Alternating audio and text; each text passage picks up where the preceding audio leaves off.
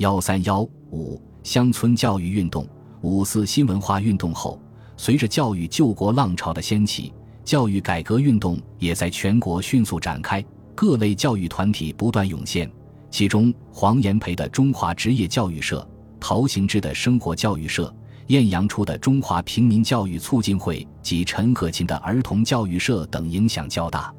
随着教育改革运动的深入，不少人认识到，中国问题的关键在农村，而农村又是教育最为薄弱的地区，因此，到乡村开展乡村教育成为很多人不约而同的选择。他们以西方职业教育。平民教育等理论为基础，开展平民及乡村教育实验，试图由此找到一条振兴民族、挽救国家的道路。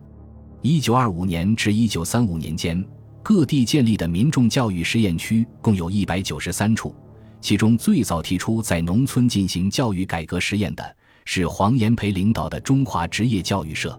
中华职业教育社成立于一九一七年，是一个以倡导、研究。宣传和推行职业教育为宗旨的民间教育团体，该社成立后，举办了各种类型的职业教育学校，出版《教育与职业》杂志，大力推广职业教育，尤其重视发展农村教育。早在1919年，职业教育社即成立了农村教育研究会，研究普及农村教育。1925年8月，黄炎培在山西太原出席职教社年会期间。提出划区实办乡村职业教育计划，首次揭示出在乡村举办职业教育的基本思想。一九二六年四月，中华职业教育社联合中华教育改进社、中华平民教育促进会等团体，在江苏昆山徐公桥开办农村改进试验区，明确提出：鉴于近今教育事业大都偏向都市，又其设施限于学校，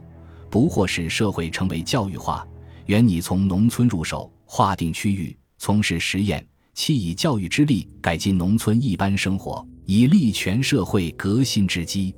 规定试验区要达到的具体目标是：无矿土，无游民，村民生活状况日趋改善，知识日进，地方生产日增加合格。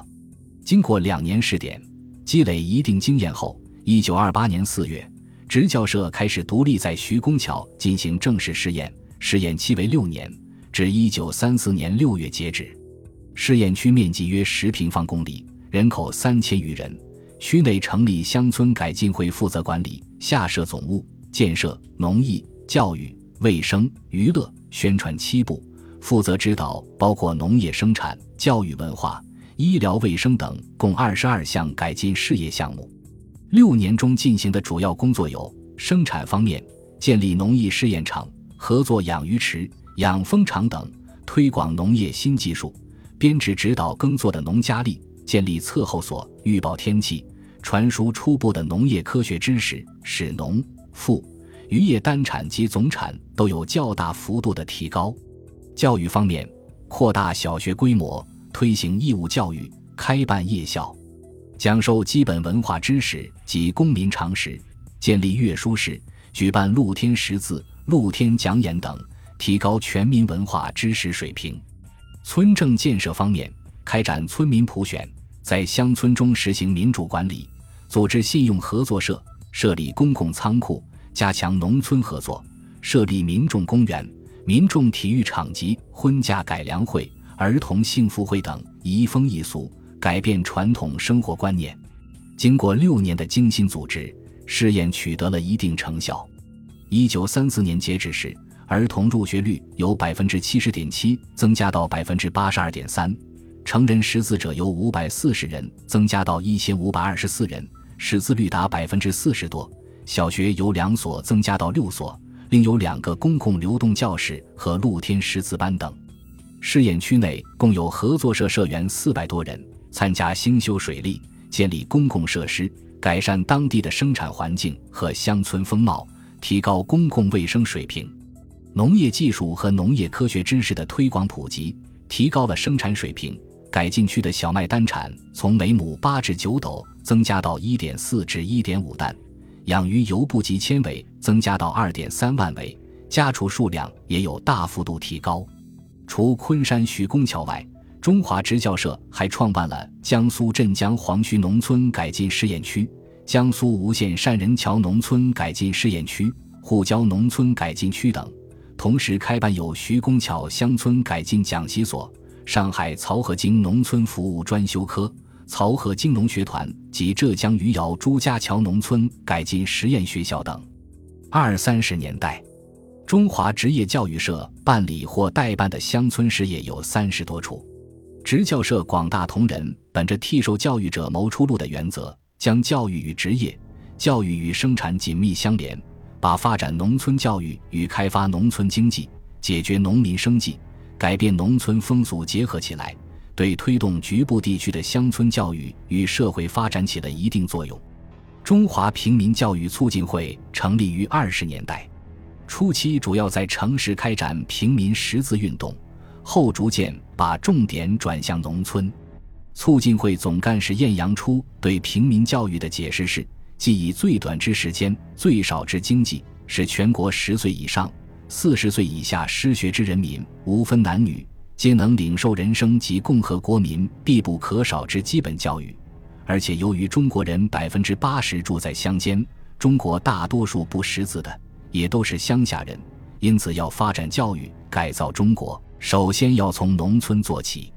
一九二六年十月，平教会选择河北定县翟城村作为开展平民教育的试验区。最初参加工作者有十余人，在村外的一个破庙内办公治学，饮食起居都是在这一点破庙的里面，过的完全是乡间农民生活。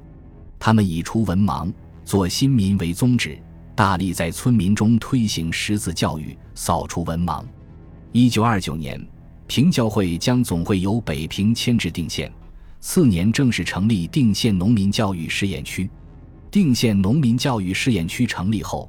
不再满足于单纯的识字扫盲教育，而是进一步扩及生活思想的改造及乡村社会整体建设。晏阳初提出平民教育运动的目标。就是要在生活的基础上，谋全民生活的基础建设，为中国的教育谋一出路，为中国人的生活问题谋一解决。为达到这一目标，要对农民进行文艺、生计、卫生、公民四大教育，以医治中国农民于贫弱思四大病症，即以文艺教育培养知识力，至于；以生计教育培养生产力，治贫。以卫生教育培养强健力，治弱；以公民教育培养团结力，治私。晏阳初认为，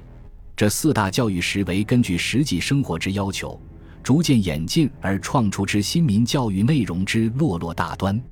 为实践四大教育主张，平教会在定县推行学校式、社会式、家庭式三大教育方式，谋求通过学校、社会、家庭相辅相成的教育。把定县整个社会都变成一个大的教育课堂，以因时因地分工合作、连锁进行的不间断教育，整个的改进国民生活。文艺教育是定县平民教育的基本。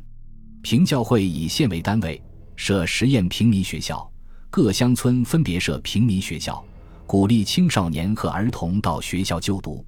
对成年人则施以社会教育，举办讲演、展览，并以电影。戏剧、音乐等逐步丰富其知识素养，在普及教育的同时，平教会更注重提高教育效果。他们自编出版了《平民签字课》《市民签字课》《农民签字课》及《市民高级文艺读本》《农民高级文艺读本》等教材及自然、社会、应用科学等各方面的课外读物。到一九三五年，共出版了六百册。同时，定期出版《农民周报》，在全县范围发行。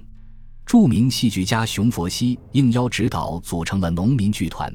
编写农村戏剧，在全县各地巡回演出，深受农民欢迎。生计教育是四大教育的关键。平教会在定县设立两个实验农场，成立几十处合作社，进行小额抵押贷款，扶植农村经济。编印生计教育书刊资料几十种，传授农业技术，组织农民接受应付农村实际需要的必要训练。卫生及公民乡政教育是四大教育的辅助部分。平教会设立县卫生院，连村设保健所，建立医疗卫生保健网，在全县开展卫生宣传教育。同时，设立公民教育部，建立公民服务团，组织农民进行服务训练，编写公民读物，发放到各个村镇，培养、灌输农民的公民和民族意识。平教会的乡村建设展开后，受到各方重视。美国财团出资资助，名记者埃德加斯诺实地考察后，称赞其为在中国所见到的最重要的事业。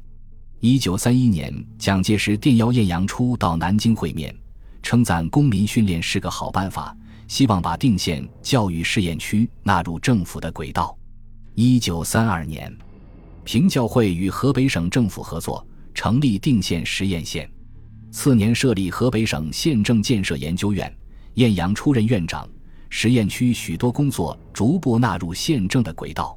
一九三五年，国民政府通令全国实行宪政改革，设立实验县。晏阳初及平教会积极参加，大力推广定县的平民教育计划，在全国形成较大影响。本集播放完毕，感谢您的收听。喜欢请订阅加关注，主页有更多精彩内容。